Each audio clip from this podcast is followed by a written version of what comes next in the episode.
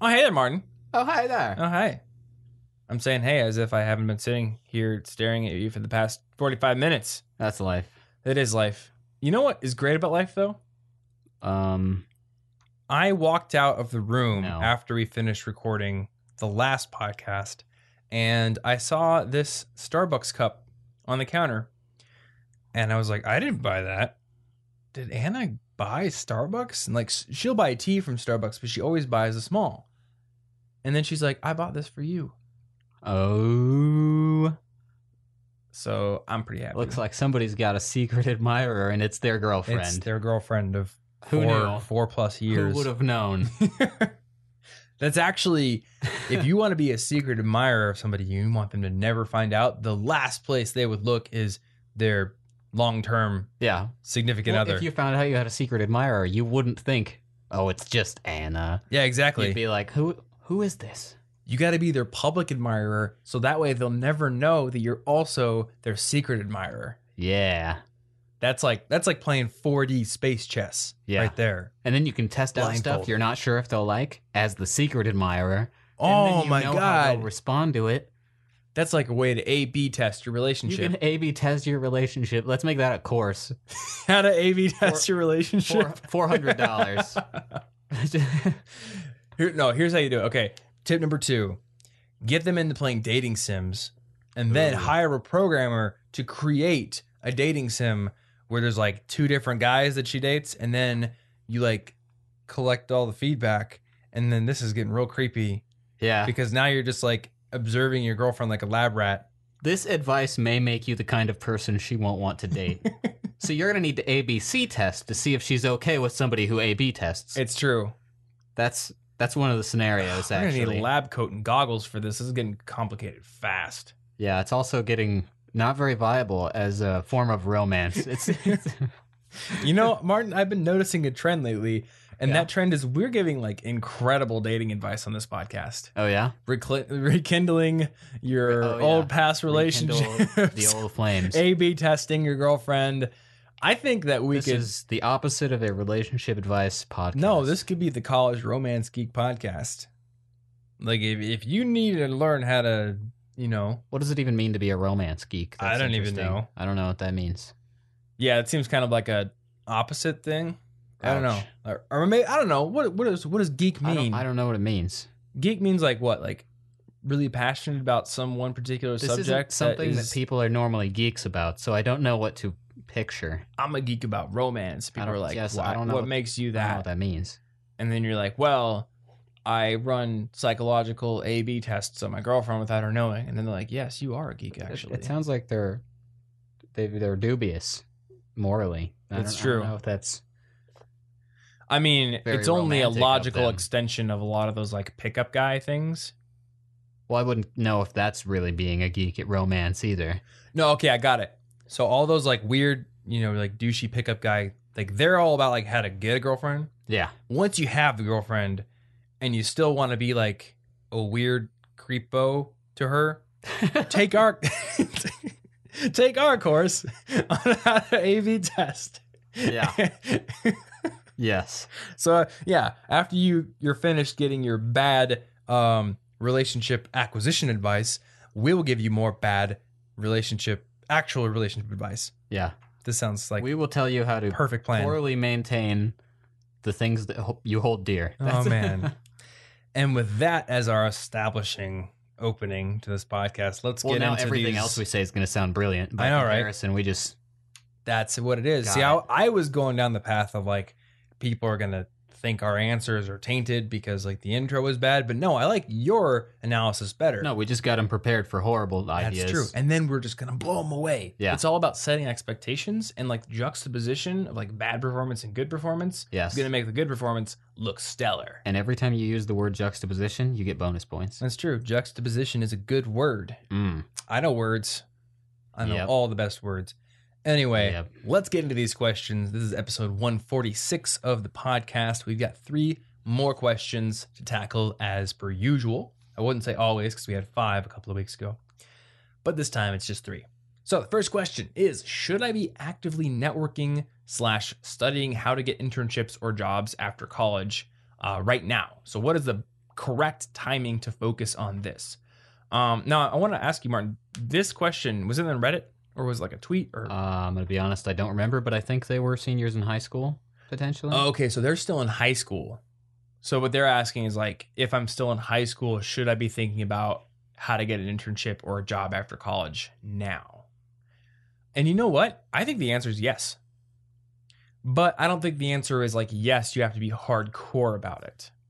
yeah. I think a couple of weeks ago or a few weeks ago, we were talking about uh, somebody asked the question like, should I read the textbook ahead during the summer for the class I have coming up next fall? And Oh, we yeah. were like, you know, why would you do that when you could use the time you're trying to gain? You could just use that now for whatever you're trying to gain it for. So there is definitely such a thing as like putting the cart before the horse and, you know, trying to do too much that's going to come way in the future now. So you don't have to be like, I don't know, reading every book out there on job interview prep and doing a zillion things. But I think there's a lot you can do to start preparing yourself now to be a really great job candidate as a college student. And these skills are going to come in handy sooner than you think. For instance, I wanted to be on a club, and I, I talked about this last week, but I didn't talk about the origin of it. I wanted to be on a club called Business Council when I was a freshman. And normally, uh, Business Council only takes sophomores and older to be on the council. Like freshmen, they just see as like, you know, you're you're just getting into college, you really don't know what's going on. People in the college business generally don't declare their major until they're juniors anyway. So having a freshman on the business council doesn't really make sense.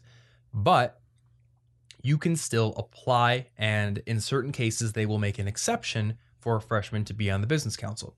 So, as a high school student, I had joined a club called Business Professionals of America. And this is a club where you can run for a state office. You can be the president, or you can be the treasurer or the secretary. You'll take meeting minutes. You'll do all kinds of stuff related to the position. So, I was actually the treasurer for the state of Iowa's entire club. Uh, it's actually a national club. So, the whole state of Iowa, I was the treasurer. I was in charge of helping put together like donation drives, managing the money of the club, managing the budgets for the state, was it the state conference that was going to the hotels and everything. So I gained a ton of experience from that. And I gained experience like sending professional emails to the club advisors and to the other people who were on my cabinet. And then there were also competitive events that we would do at hotels uh, where the state conventions were held. So I would do like a business plan competition and I did um, like an HTML coding competition. But that business plan one in particular gave me a lot of experience in pitching a business to a panel of judges and presenting. So there were all these things that happened in high school that enabled me to to apply for and interview well for that business council spot. And as a result, I was accepted for the business council as a freshman. Nice. Yeah. And then uh, next up my freshman year, near the end, uh, I went to this professional development conference, which was run by Principal Financial, and I had to apply for that, got accepted. And there is where I met my mentor, who was instrumental in helping me get my internship, which happened after my sophomore year. So there's all this lead up and all these little things that, uh, if you're prepared for them, they can really lead to bigger things in the future. So if you're a high school student, like don't be thinking, oh, my job and any prep related to that job is four years away. It might be six months away or a year away. You never know. You know, and I mean, I don't know, maybe you can speak to this as well. I mean, you you and Will were building oiled up birds and doing like record label stuff and uh you got a job at your your community college Yeah. like what the year you started there That was either my first. eh, It might have been my second year. I'm not entirely sure, honestly, now that I think about it. Mhm. But most of the things I was doing back then were at least, if nothing else, decent little lines on my resume that allowed me to look a lot better later on. Yeah, yeah, definitely. So I think the answer here is I, I think it would definitely be worthwhile to maybe like read a book, like a, maybe a, a short book on how to interview, how to write a resume. And there are some things you could do now. I've had a resume since my senior year of high school, and I've had a personal website since my freshman year, I think, of college. So those things really came in handy. There's a book that is now sitting on my uh, essential books list. Let me look it up real quick because I forgot the name of it. Uh, I used to have, and I think I still do, have Confessions of a Recruiting Director by Brad Karsh, which is a very good book, but it's a little outdated. So it's good to read, but maybe not good for like some of the online resources that he may have mentioned. So I also have a book called, and maybe I haven't added it to the list yet because I might be behind on this. I think it's called um, How to Land Your Dream Internship, and it's by my friend Tam Pham. We actually did a podcast episode about it, and we will have that listed in the show notes. I don't remember the number right off the top of my head, but it's a good one. Maybe read that. Maybe do something like creating a resume, maybe creating a personal website, or at least grabbing your domain now. And then, as opportunities come up in the future, whether they be in high school or early on in college, go after those opportunities and use those as career development Yeah. opportunities. I'd, I'd say it, it would be hard if you're at least in high school for it to be too early to at least have in the back of your head thinking about what's your personal brand, what are you trying to do with yourself, who Mhm. do you want to be seen as, what kind of experience can you get, either little lines on your resume, volunteer experience, or connections, because not only is that going to help you with a job later, but especially if you're in high school, that's the kind of stuff that differentiates you from other people getting scholarships. Yeah. So yeah, and I think to really crystallize it here, that's very because you mentioned scholarships, that's great. To really crystallize this here, don't be so worried about jobs and internships in the future that you're like frantically going through as many career books as you can and trying to prep for prep's sake. yeah, But instead, be on the lookout for opportunities that are going to be beneficial in other ways, that are interesting for other reasons, but that are also going to help you develop those skills. Like you said, scholarships. You basically have to write a resume and a cover letter for scholarships. Like if you have to write an essay for a scholarship, that's very similar to a cover letter. If you have to interview with a committee for a scholarship, that's very similar to a job interview. yeah. If you have to interview or apply to join a club at school, that is also going to have skills that transfer over to your resume, to your interview process, to networking, all these things. So don't think of the act of looking for a job as something that is completely separated, like an island apart from everything else you do in school. All of these skills transfer and interconnect. Yeah, the personal development part of getting ready for a job, you can start whenever. Yeah, cool. So, next question, and this is related, it's a job prep question, is uh, how do I prepare for a phone interview versus a physical interview? So, I've done mock interviews, but I found that phone interviews are my weakest type of interview. It feels harder to show my personality when you're relying strictly on your voice. Well, it is. Yeah, So it definitely is. That's true. So let's uh let's rapid fire some phone interview tips. And I, I basically dominated the last question, so Mm, well, I'm why gonna don't you take it? wear good clothes. You're Okay. gonna you're gonna feel more confident a little Yeah. bit probably if you're not in your pajamas or just doing a phone interview in your boxers because in the back of your head you're gonna be like, I'm in my boxers. They don't even know, and that's that's distracting you. You can't be thinking that. You got to feel good. You sound like Beavis and Butthead. I'm getting a job in my boxes. yeah. yeah. But you should also basically if you're expecting any kind of call like this, you should have stuff around you to write. Mm. Write on. You have little your pen and paper. You shouldn't have to stop and a oh here, let me get a pen. Just have one. Be ready. You should have your resume. You should have little talking points. If you've got a tiny story you you may be able to work in there. Write down a couple words related to it that'll help you remember it, and then Mhm. just like glance at the paper. If you if you're like, uh oh, I don't know what I'm going to say after they finish this. Oh look, that story's relevant. I'll say that. I'm ready. But yeah.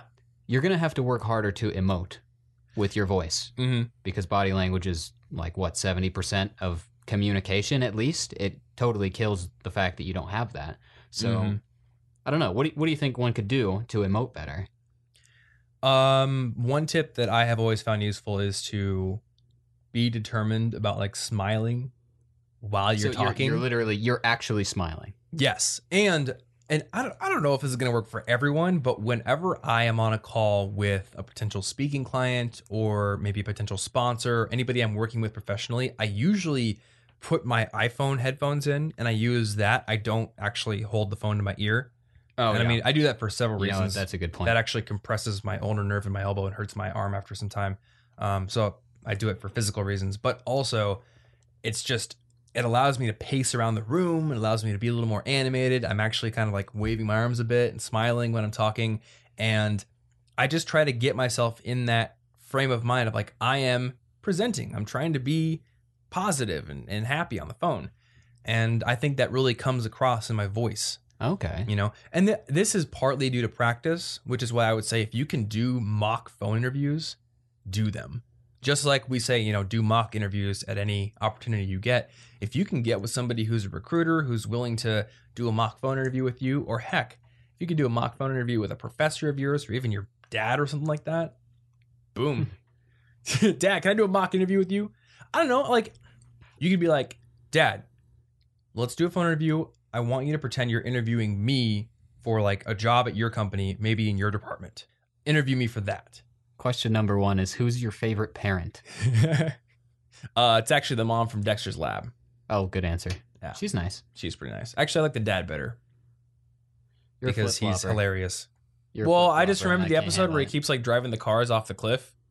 it. I like don't he tried remember that he, episode. he like keeps I think he's like trying to fix the car or clean it or something and he keeps denting it and bumping it so eventually he just pushes it off the cliff and then the end of the episode the camera like zooms out and you can see there's just like a giant ravine filled with dozens of cars oh, it's just all the I dads don't think I've I seen think that it's all his he just weird. keeps trashing them every time Okay. it's great so yeah Dexter's dad boom I don't know but you only gave me like 30 seconds to think Martin Good. I probably could think of some better you should have been ready for there. this interview. what about like Cartman's mom she's pretty nice I don't know that she would be my favorite parental figure. She's got her, she's got her flaws. anyway uh yeah so practice all you can uh now one thing you did mention was writing down some stories you can reference or something like that one thing i've learned from a hundred and whatever episodes actually no probably 300 because listen i didn't even think about listen money matters one thing i've learned is you can write too much Oh yes. and then you get lost. And uh, if you write too much and you're trying to like reference it, you're trying to look at maybe some questions you have for an interview if you're me, or some stories and details about yourself you have written down if you're you, you don't listen very well to the conversation. And people are going to pick up on that. Listening is actually more important than speaking.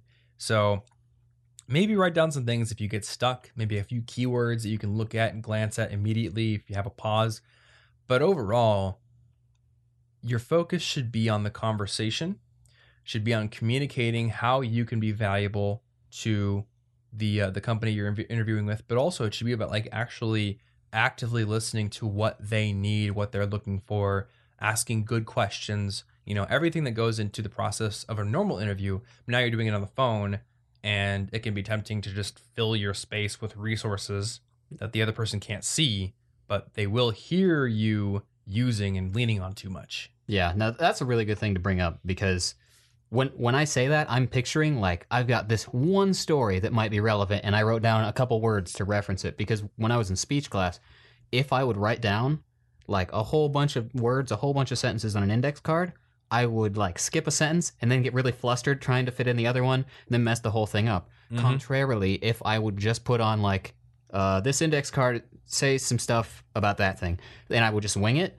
having the topic meant that I wouldn't forget it. But trying Yeah. to determine how your conversation is going to go isn't going to work. You can't predict what they're going to say, so you cannot like plan your sentences like that. Yeah, it's very true.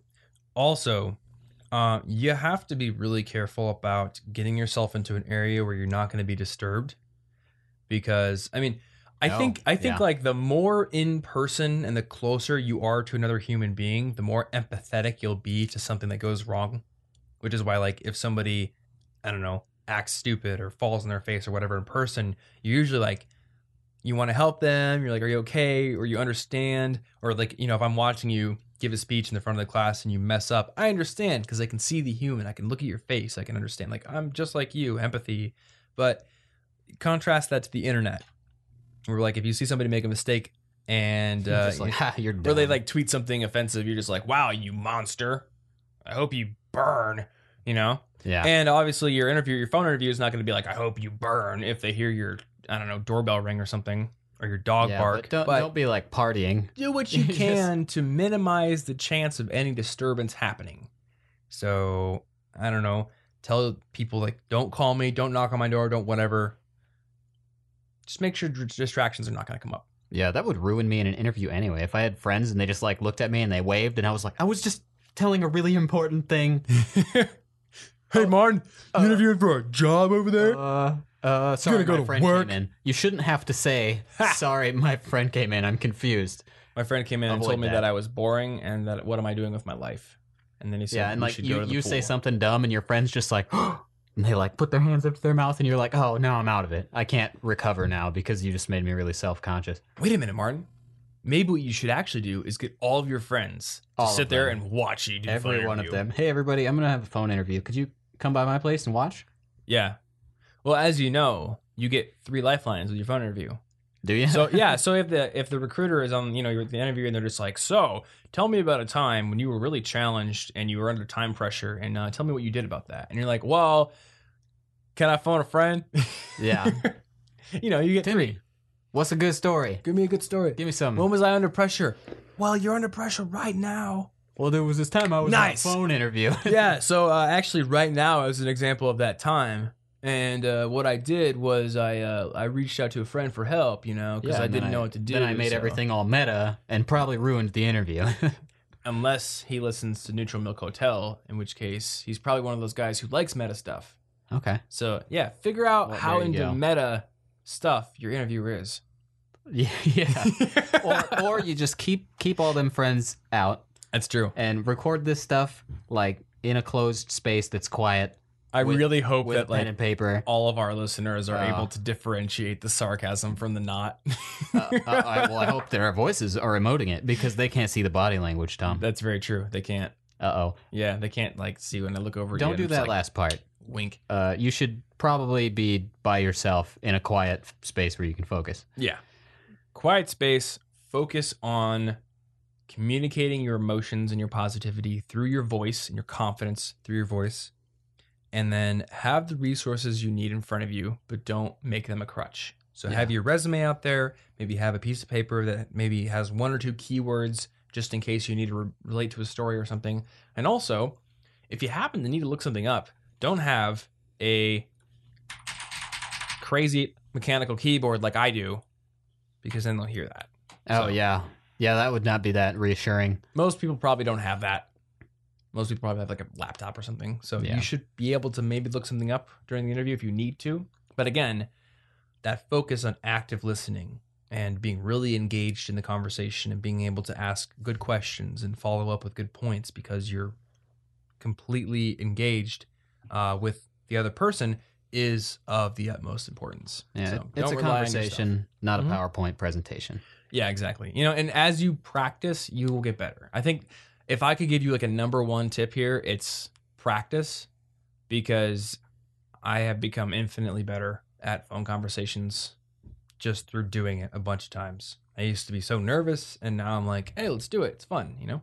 Yeah, You know, and, and then the other thing is like, as with a normal interview, don't view this as you, the lowly student, groveling for a job and hopefully they'll hand it out to you out of pity. Like, no, a job interview is a discussion between two parties, two people, or one person in an organization trying to see if they're a good fit for each other.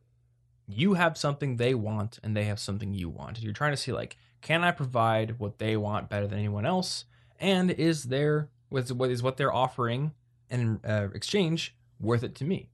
Yeah, So always go in not with an air of arrogance or you know cockiness, but be confident in your own abilities. well, and just if you believe you're confident, you're going to exude that confidence. it's like like a regular relationship. Essentially, desperation is not usually very attractive, and they're Yeah. going to sense it. So you should be confident. You're a person who's worthy of a job, probably. So you shouldn't be groveling for it. Yeah, absolutely. All right, last question. Um, so this question is not about jobs; it's about productivity. And this person says, "I know you've already talked a lot about productivity, both recently and in the further past. But how do you honestly determine if you were productive, if at all? Do I deserve the five-minute break, or was my progress too slow? Stuff like that." So yeah, I guess it's how do you go beyond? I feel like I was productive. Well, I think you need to set clear goals for each thing you're doing. If you have a study session, what are you actually studying? What do Yeah. you want to know by the end of it? If you're doing work, if, if I'm going to go do some college info geek work right now, what am I going to accomplish Mhm. in that whatever hour period? It's not just I did work in quotations. There's there's a goal. Then you know if you've done what you need. But also, I probably wouldn't just punish myself and rob myself of breaks because if I'm not focusing that well, maybe I need one anyway. Mhm. But I, Yeah, don't- you I don't think focusing too much on whether or not you're worthy of a break is a good idea. I'd just set more clear goals.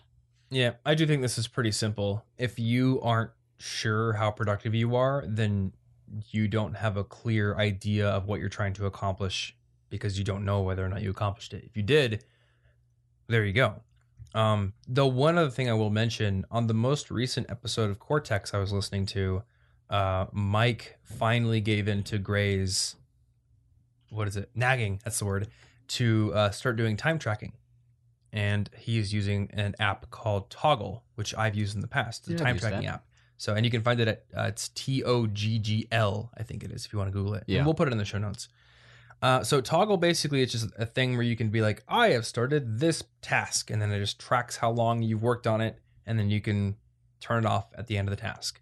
And uh, what they what they mentioned is that the strength of time tracking is that once you've time tracked for long enough, you start to figure out just how much time you actually spend intensely working.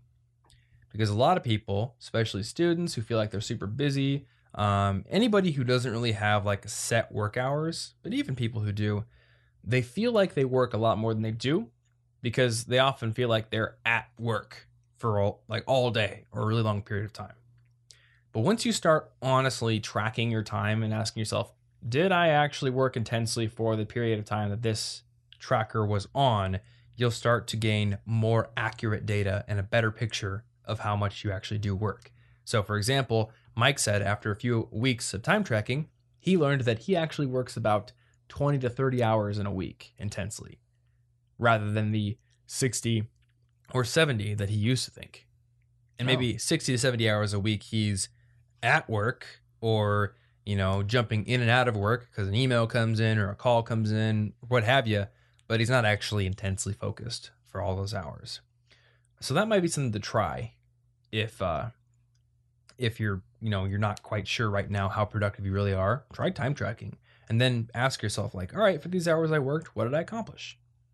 And one thing they did mention is you have to do it for like a good few weeks before the data really becomes trustworthy because you have that observer effect or like the Hawthorne effect, something similar, where when anybody knows that they're being observed, they will naturally perform better because they're being observed. Yeah. And that's a temporary boost. So once you know you're being observed and you've gotten over that Hawthorne effect period, you're naturally either going to drift back down to your normal or maybe you will have stepped up into a higher level of productivity. Either way, what you're trying to gauge is your norm. And then from there, you can make real improvements. So hopefully that answered that question pretty well. You have your your thinking finger over to your mouth. Have anything else to add? Nah. I'm dead. I got You- nothing. You dead? That's a, no. I I think that answer's pretty. It's pretty straightforward. You, Cool. If you have clearer goals, you'll know if you did them. That's true. Alrighty. Well, that about does it for this episode. I kept it under 30 minutes, though we'll see. It'll probably go a little bit over because of the intro or the outro. That's fine. Anyway, the show notes for this episode can be found over at cigpodcast.com slash 146. And there you'll find links to the things we talked about. You will find uh, extra material, videos, articles that may relate to what we talked about in this episode. So check those out if you want some supplementary resources. On that page, you'll also find a link to rate and review the podcast on iTunes. And if you want to support this show, that is a great way to do it. Reviews and ratings and subscriptions, if you haven't subscribed already, definitely help this show to become more visible and uh, go up the charts. So thank you so much if you do that. And uh, also, you can find our favorite resources for improving your life in a multitude of different ways. We don't have we don't have resources on like how to bounce higher on trampolines or how to build the helicopter house that floats at all times. We don't have those, but we do have episode or not episodes, resources on how to learn more effectively, become more productive, track your time, all kinds of stuff. In fact, maybe I'll put Toggl on the resources page after Yeah. this episode. That might be something to do. You can find those resources over at collegeinfogeek.com slash resources. So check those out. You'll also find our essential books list over there and a college packing list for anybody who needs to know what to bring to college. So check those out. And until next week, stay cute.